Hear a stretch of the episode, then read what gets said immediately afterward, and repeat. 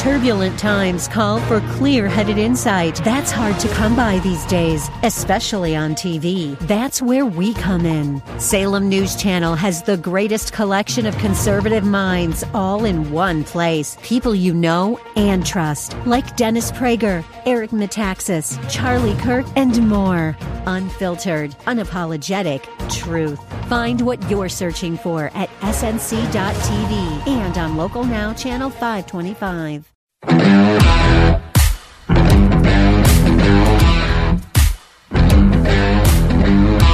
What's the point? Yeah, if you need me, I I will not be watching the debate tonight. I will DVR it just in case, and I, I will catch the highlights. But really, what is anybody going to say that's going to break any new ground tonight? If Donald Trump were there, it might be worth watching just to see how he uh, would handle being attacked by the rest of the group, or if the rest of the group had the guts to attack him. But as long as he's leading by, you know, 50 or 60 points in the polls for the nomination and leading the big guy by 10 in the general, do you really care what any of these people say at this point? Is Chris Christie going to say something tonight that's going to increase the possibility of you voting for him? He could elevate out of his chair if that's possible and float around the room and then descend into uh, ascend into heaven, and I still wouldn't vote for him. Is he going to say anything about anything other than what a bad guy Donald Trump is? And how about Mike Pence? Has he gone beyond one percent in the polls yet? I don't know. I pay very little attention to those. What, what's he going to say other than a major gaffe that anybody's going to remember by about five after eleven tonight? Now, Fox News is promoting it like it's a major event, almost to the point where I am expecting a, a red carpet. That's coming, by the way. It's only a matter of time till we see one of those. Nikki Haley is the only woman running, in case you hadn't noticed. And I'll bet you she says we need a new generation of leadership and that no matter how much money we're sending to Ukraine, it's not enough. That's what you'll get from Nikki. Vivek Ramaswamy made a big splash in the first debate. Maybe he'll come up with something interesting, but is it worth watching for two hours to find that out? Tim Scott is going to tell you how he's lived the American dream. Ron DeSantis will tell you what a great job he's done in Florida, and he'll try not to say anything that will jeopardize his position as the fallback guy if something happens to Trump. And Doug Burgum, he's the governor of North Dakota. He's going to try to get somebody to notice him. So if you need me tonight at 9 o'clock, I'll be watching something else. When we come back, have you seen any masks lately? I actually saw a guy wearing one today while he was walking his dog in the woods. In the woods. With no human within a hundred yards of him. There are people out there just waiting to be told to put one on again. We're going to talk to Jeffrey Anderson of City Journal, who says the maskaholics are getting ready to strike again. And in our second half hour, the unofficial Philadelphia correspondent for this show, Christine Flowers, will be here to talk about the latest insanity in the streets there. In case you haven't seen what's going on there, check that out. Stick around.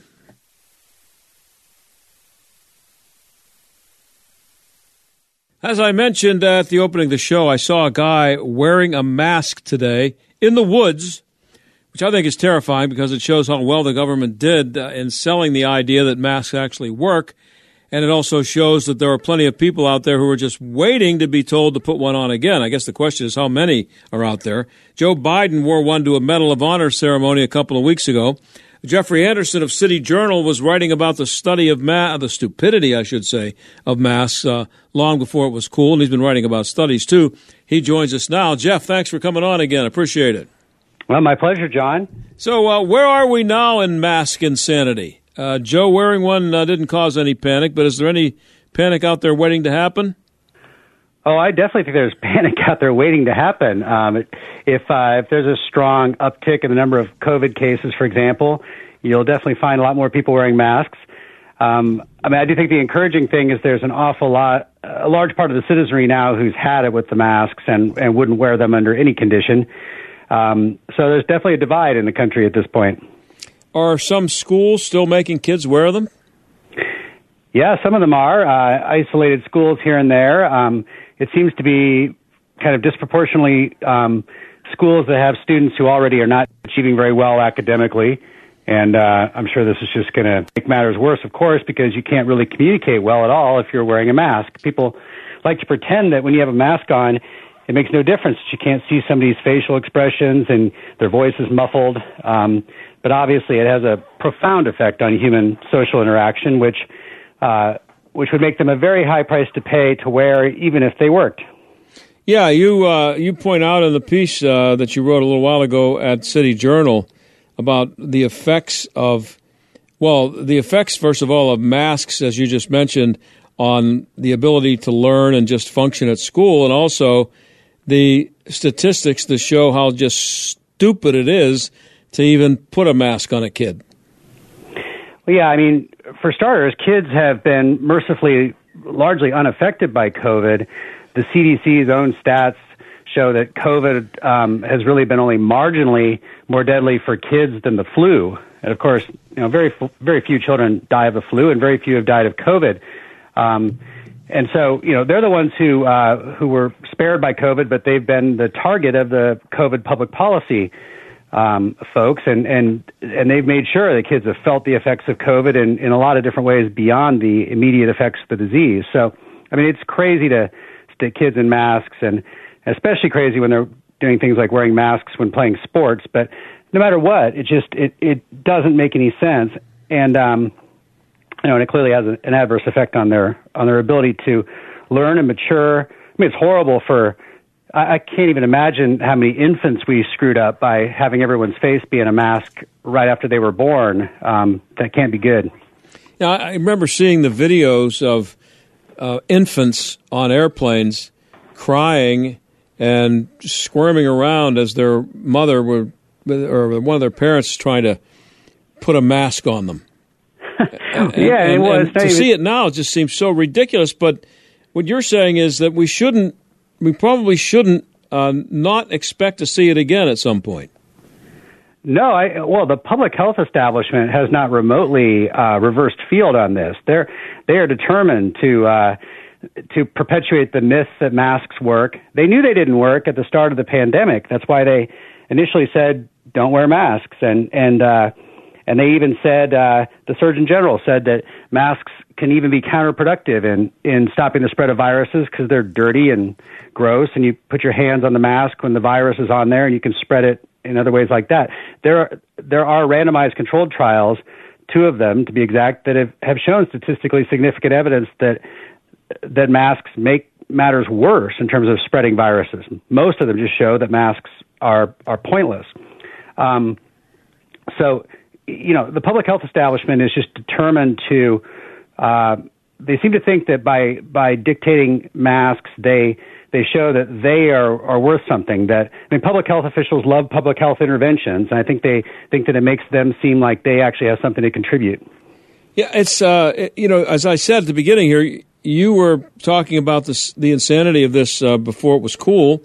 We talked about it on the show. Um, long before people started becoming really spect- skeptical about it and, and, deciding that it was insane.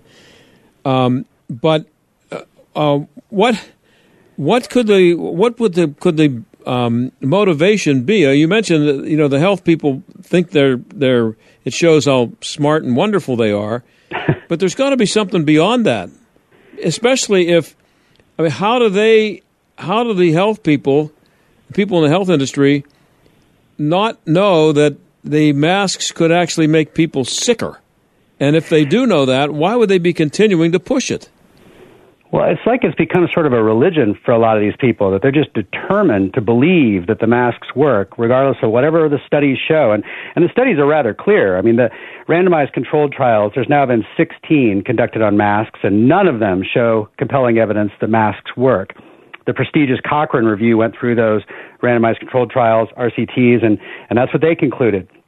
Um, so there's just there's no reason to believe they work medically, and it really ought to alarm people when you walk into a hospital or a doctor's office and and they're wearing masks or telling people to put masks on. Cause it ought to make you wonder how often they don't look at the medical research on other matters, which is kind of a frightening thought.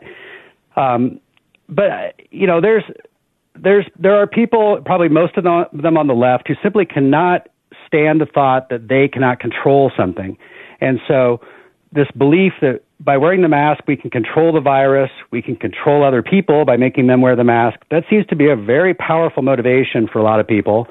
Um, you know, I'm sure there's even some more explicitly political notions intertwined with that, like uh, you know Donald Trump way back in uh, 2020 said, I won't personally be wearing a mask. And, and shortly thereafter, it became a badge of honor for some on the left to, to wear a mask, kind of like sticking a Black Lives Matter flag on one's face. Yeah, I, um, I, I, I, I, tweeted it out today that I saw a um, uh, that I saw this guy in the which I've been known to do here. I keep people up to date on mask sightings. I kind of do that on my Twitter feed, which is at Steiger World, by the way. Um, and I, I, my response from response from one guy was, uh, "Who cares? Why don't you leave people alone? What? How old are you? Five? I mean, that's that's some that's the uh, response I get from some people, and I I do it because I think it's funny and I, it just makes for a, an easy tweet, and it's you know I, I you know it's Twitter or X, I guess I have to call it now, but isn't it? Shouldn't we be paying attention to when we see people who are still wearing them? Doesn't isn't that an indication of something that something is wrong, even if it's only a very few people? Oh yeah, I totally agree, John. I mean, it's an indication of a lot of things that are wrong. I mean, first off, that anyone would choose to live that way to wear a mask in the woods at this point is is really bizarre. I mean, they're clearly masks are uncomfortable, and and and given the evidence that they don't work, it's just it makes you really wonder about the person. But I mean, I mostly just sort of feel sorry for people like that, and you know, of course if one can't laugh at human folly, then what's sort of what's the point of living, I guess. But um, but then you see like people sticking these masks on their kids, and that's that's just uh, that's sort of low grade child abuse, in my opinion. And um, and and you, I don't know. There's a, there's a lemming like quality to people just thoughtlessly obeying the public health officials and and and, and walking around in their masks like you know like faceless stormtroopers. It's not. It doesn't suggest a free thinking uh, vibrant citizenry that is capable of sustaining a republic. And so, yeah, I think it's I think it's alarming. Um, but again, thankfully, uh, I think that you know, partly through uh, shows like yours, there there's been a strong pushback um, from the more traditionally minded, saner, truly freer thinking parts of the citizenry. And and now I think you know, most people want nothing to do with mask mandates, and so I think the public health officials will have a hard time imposing them again. Yeah, here's what the guy said on X. He says, Who cares? I saw a pumpkin today. So what? Is, is, your tweet an original thought, or do you just have to parrot some nonsense that no one really cares about? I was in the Burlington Coat Factory to get new slacks and didn't see anyone wearing a mask. Who gives a blank? That's a lot of people. I, I wouldn't say a lot of people, but I, every time I do it, I get that kind of a response. And I was getting it back in 2020 when I was uh, talking about seeing people wearing a mask while riding in the car by themselves.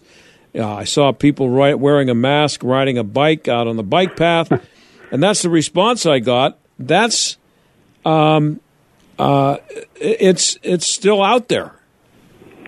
Well, it is out there. I mean, um, I don't know what I don't know what to say. I mean, they they uh, I guess if it, it, when people are being clearly uh, sort of irrational and, and you know we don't take notice of it, then then that's a little strange. Um, and, you know, and and it does. Uh, it, it, it is there is something fundamentally antisocial, I think, about wearing a mask. You know, like uh, somebody uh, refuses to show their face in, in your presence. Well, that's that's kind of a uh, an unwillingness to interact as as a normal human being, and and that shouldn't be viewed, I think, as as a particularly good thing.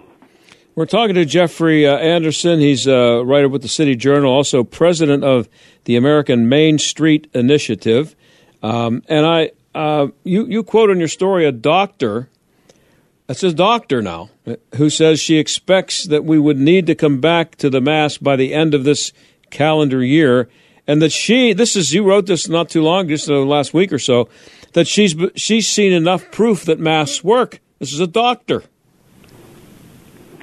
Uh, yeah, uh, I mean, uh, again, to me, that has been one of the most alarming things is that um, doctors have gone along with these decrees by public health officials as if they, the doctors, are incapable of looking at the medical studies themselves and evaluating the evidence.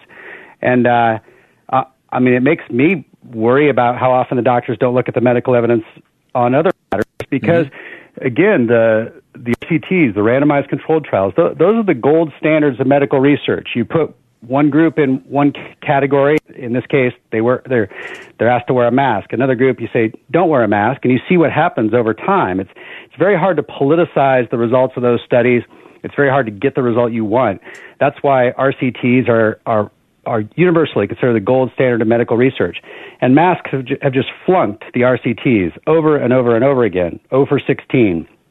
And um, and yet you have these doctors claiming that they somehow, you know, must work.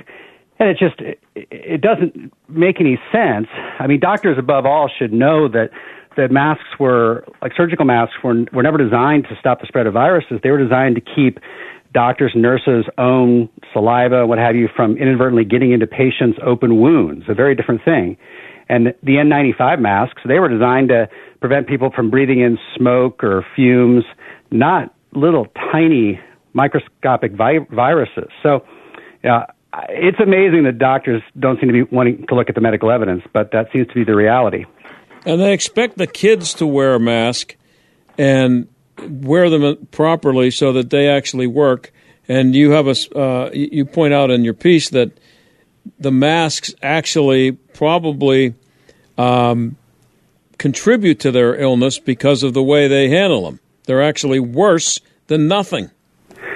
Well, yeah, if you've got this dirty mask that perhaps hasn't been washed in a few days and you're handling it with hands that haven't been washed in a while and you've got your fingers all over the mask and then the mask gets all sweaty and uh, I mean, th- that's clearly not exactly particularly hygienic. Um, so in a lot of cases, I think they they have the potential at least to make matters worse. But mostly, I think they're just sort of a a totem, just a uh, something that people a lot of people like to feel like must work, but in fact, the evidence suggests otherwise. And then the other thing that we haven't talked about at all yet, John, I think is really interesting, is that um, my my wife was saying from the very beginning of this that surely it's got to be bad to be breathing in so much of your own carbon dioxide yep. with these masks. Yep. Yep. And now that now, sure enough, there's studies out, a variety of studies um, some German researchers have highlighted, showing that people who wear masks are apparently breathing in 35 to 80 times normal levels of CO2. That's nice which does all kinds of stuff to mess you up um, in a wide variety of ways it's it's worse CO2 levels than the Navy would allow someone to have to withstand on a Navy sub.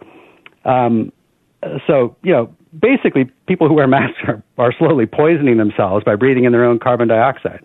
And so here's a guy that I saw today, uh, and you know maybe he's got some serious issue that he's terrified of catching the virus, or maybe he has some I don't know some condition that would require him to wear a mask. I don't know what that would be, but he was in the he was out in the fresh air. So even if he's sick, you would think that the one place that he would want to go would be out into the woods so that he could, you know, breathe in fresh air instead of his own stinky carbon dioxide. Yeah, it, it kind of makes you think of like uh, Linus with his blanket, doesn't it? Yeah, yeah, yeah. I mean, I mean, back in the early, very early days of the pandemic, you remember? I'm sure they they, they closed parks and tennis courts and these kinds of things that you know like basically telling people don't go out in the fresh air. It's it's it's crazy. And and even if this guy is really susceptible to things that doesn't make the mask magically right. work. Right. It's a so um so we're talking to Jeffrey Anderson of City Journal. Uh, what so what what's your next piece going to be about? When are you, when do you think you're going to find yourself having to write about this stuff again well, you never know. I mean, I, I'm confident that the uh, you know this is a battle that's going to have to continually be fought because the uh, I think there's a lot of parallels between the you know the the global warming or so-called oh, yeah. climate change stuff and, mm-hmm. and masking, and, and where you've got a part of the population that wants everybody to just listen to the so-called elites, even when there's no real evidence to back up what they're saying, and in many, if not most cases. Um, so this battle is going to be ongoing, and I think it's a really important one. Um, you know, at, at the American Main Street Initiative, we're also working on a whole lot of other things. Uh, I'm currently working on a piece about how President Biden is um, is blatantly refusing to enforce federal immigration law, and that's the root of this crisis we have at the border. Um, yep.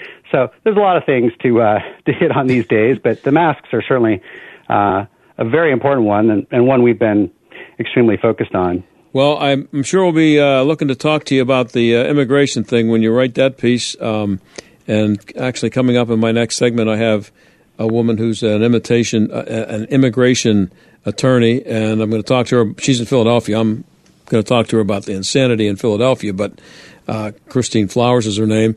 Um, but uh, this this is really blowing up on Biden now, isn't it? I think uh, I'll be looking forward to talking to you about it when you write about that, Jeff. Thanks for coming on the show. well, that sounds good, John. Thank you for having me. Always good to talk to you. Okay, that's Jeffrey Anderson, City Journal. I'll be right back.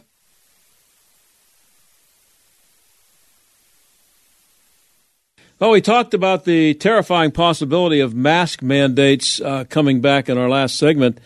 Um, one place where I seem to notice that masks are popular is Philadelphia. Lots of people were wearing them last night. Of course, they were looting stores. Uh, it was a pretty wild scene down there, though. And Christine Flowers is a columnist for the Delco Daily Times and a talk show host and a pundit in Philadelphia. And she's also this show's unofficial Philadelphia correspondent. Good to have you back on again, Christine. How are you? Hi, I, you know, um, always wonderful to talk to you, John, and um, hi to my Pittsburgh cousins, Western PA cousins. I feel when you say that I'm your official Philadelphia correspondent that you should get me business cards printed up as a, you know, like a war correspondent. Because is that what you are? Philadelphia is under siege. Yeah, exactly. We've, uh, I, I, you know, it's weird. Yesterday, around I don't know eleven thirty, I was watching a fabulous documentary. If anybody out there gets Paramount Plus and they stream Paramount Plus, there's a wonderful documentary by my friend Tigre Hill called 72 Seconds in Rittenhouse Square. Um, I make a brief appearance in there talking about the great, the late great Frank Rizzo. But it's about the murder of a young real estate agent five years ago in a very Tony ritzy area of Philadelphia and the young uh, black man who stabbed him to death, stabbed him in the back, um, was uh, charged with. First, he was charged with murder. Then it was dropped to involuntary manslaughter, and he was ultimately acquitted. So there, there was no justice for the victim or his family. But I was watching the documentary, which is really fascinating, and at the moment that I was lamenting the fact that Frank Rizzo was no longer with us at policing, the uh, municipal court judge in Philadelphia dropped all charges, murder charges, against a Philadelphia police officer named Mark Dial.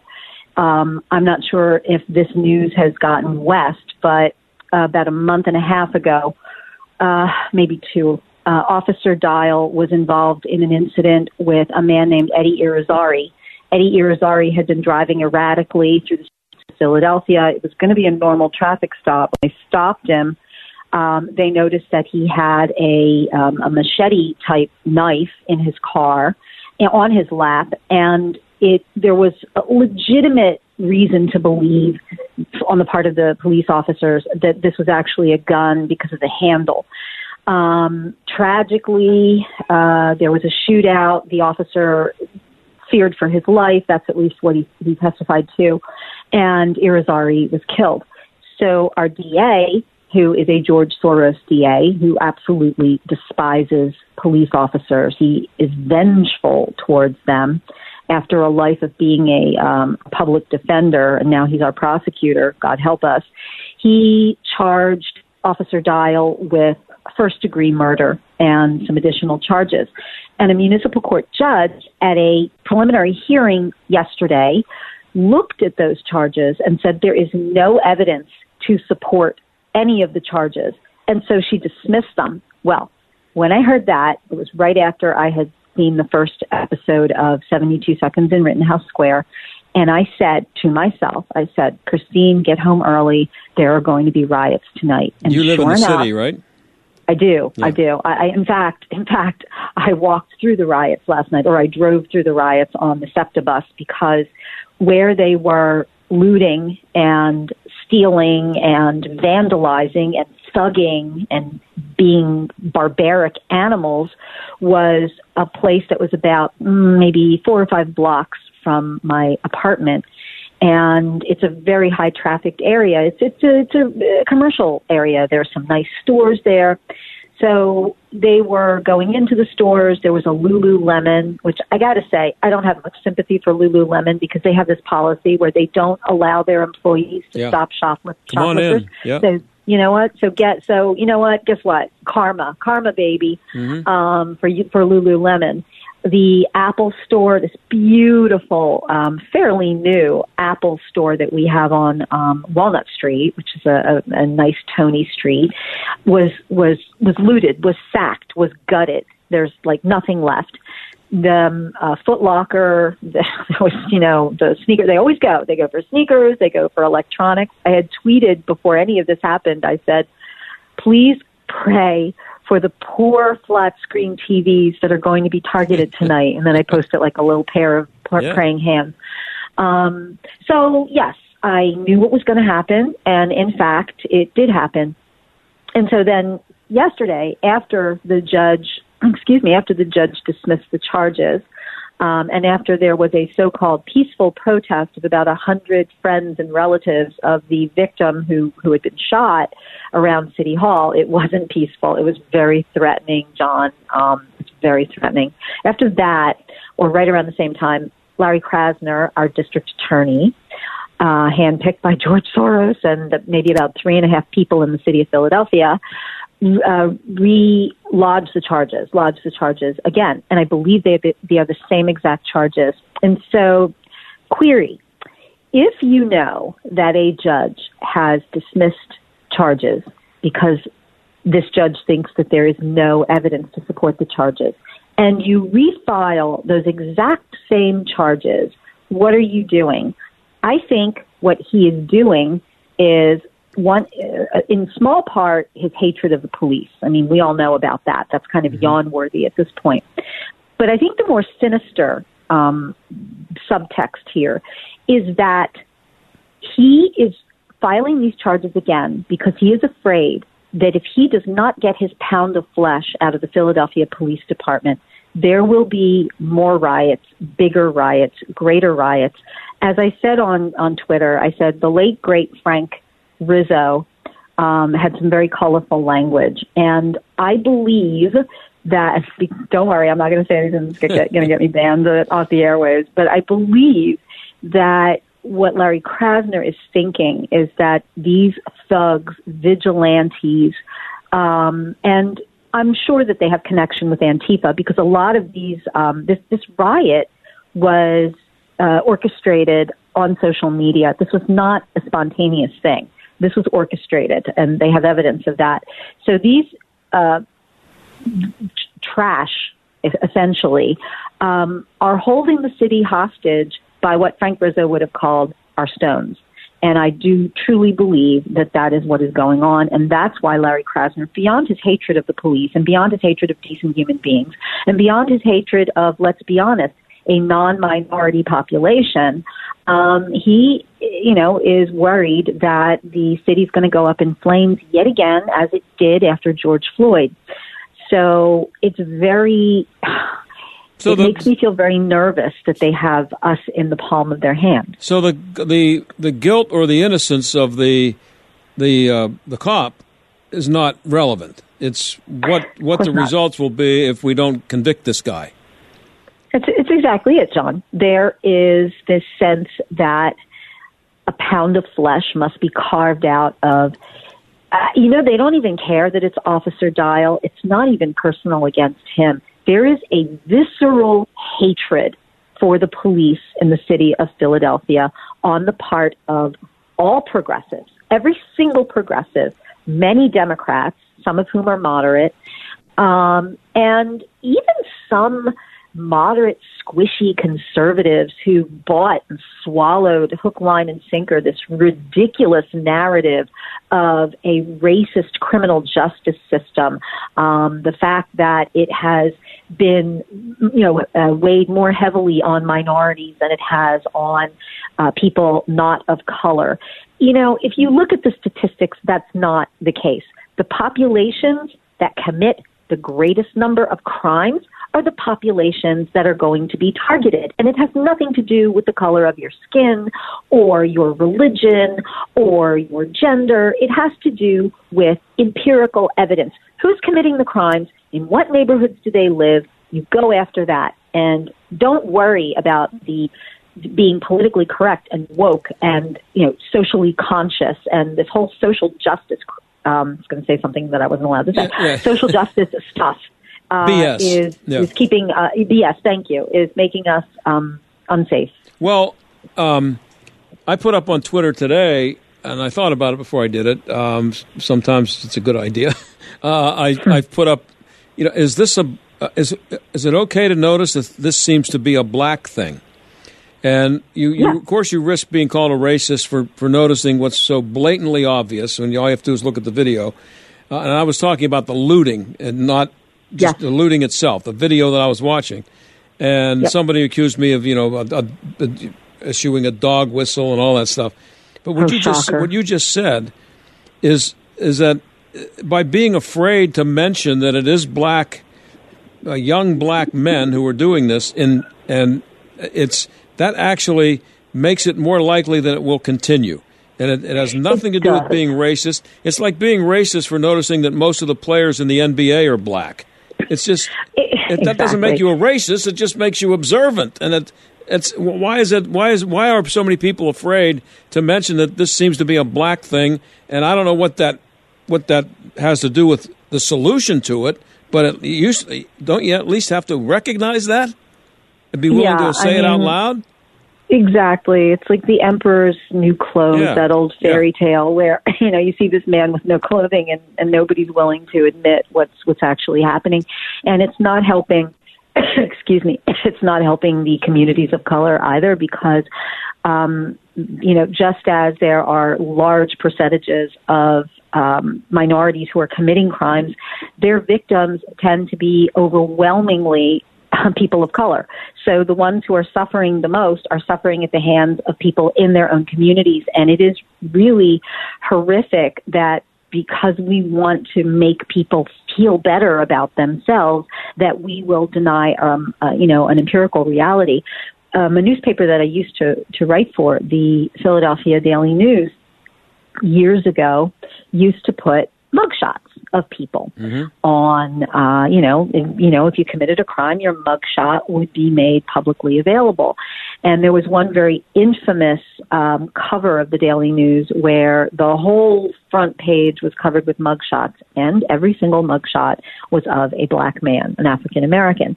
That triggered a lot of anger in the community here.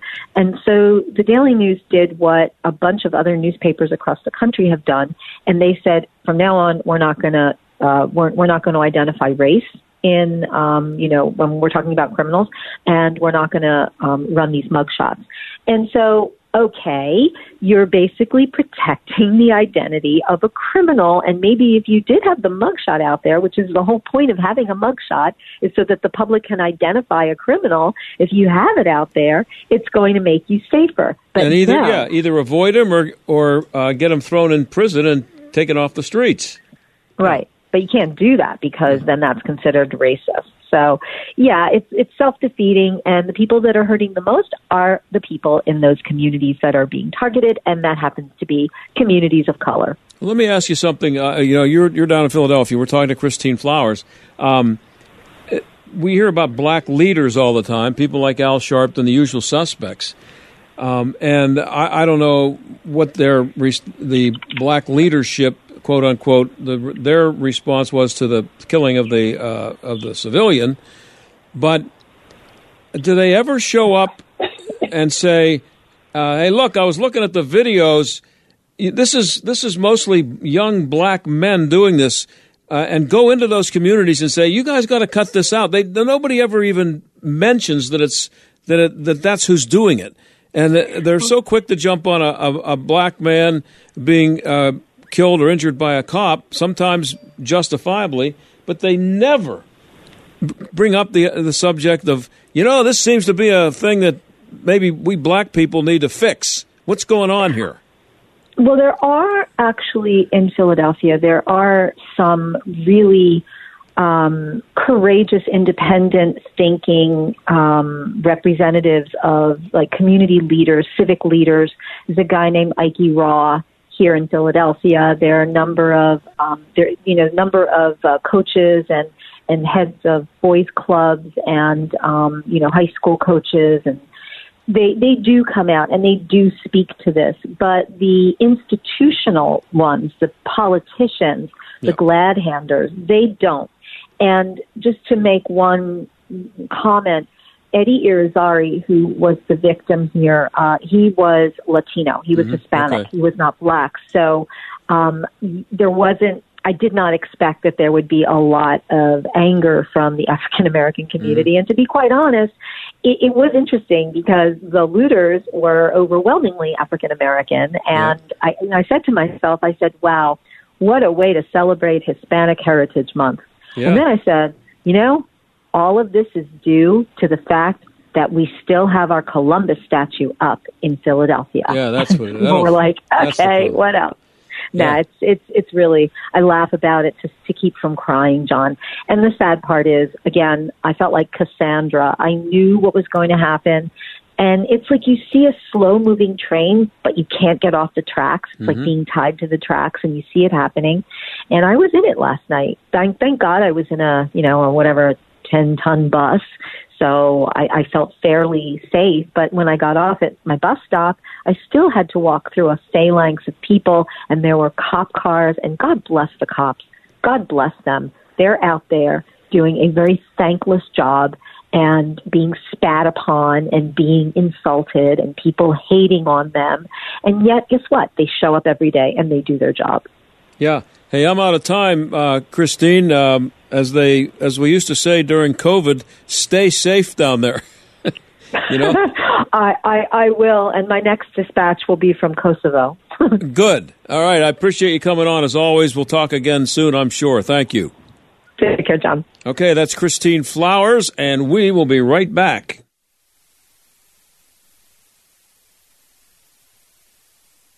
Well, give Colin Kaepernick credit. You remember Colin. He's still out there. He's I think he's 36, hasn't played in 5 years. He still works out every day with the idea that uh, he might come back to play in the NFL. And so you probably know that Aaron Rodgers, uh, his season ended last week or week and a half ago because of an Achilles uh, injury. Well, Colin sent a letter to the Jets, and it said, um, he said he would be honored to join the team and, quote, lead the practice squad with the sole position of getting your defense ready each week.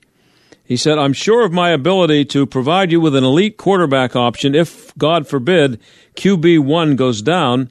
However, I know that there may naturally be uncertainties from you, possibly from others, about my playing abilities. This plan, I believe, allows me of great service to be of great service to the team as a practice squad quarterback, while also giving you a low commitment chance to assess my capabilities to help in any other capacity you may see fit. Worst case scenario, you see what I have to offer and you're not that impressed. Best case scenario, you realize that you have a real weapon at your disposal in the event you ever need to use it. In either of these scenarios, I would be committed to getting your defense ready week in and week out all season long, and I would wear that responsibility like a badge of honor. And by the way, the NFL is like a plantation and it treats all of the players like slaves. No, he didn't say that.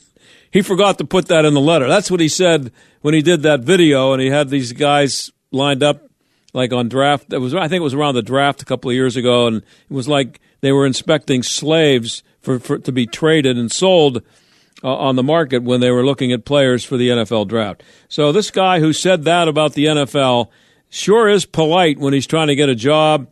And I don't know. Um, if I'm the Jets, I tell them thanks, but no thanks, which is what they did. So uh, keep plugging out there, Colin. And uh, maybe you want, might want to check out the USFL, the W, uh, or the XFL. Give them a try. I'll talk to you tomorrow.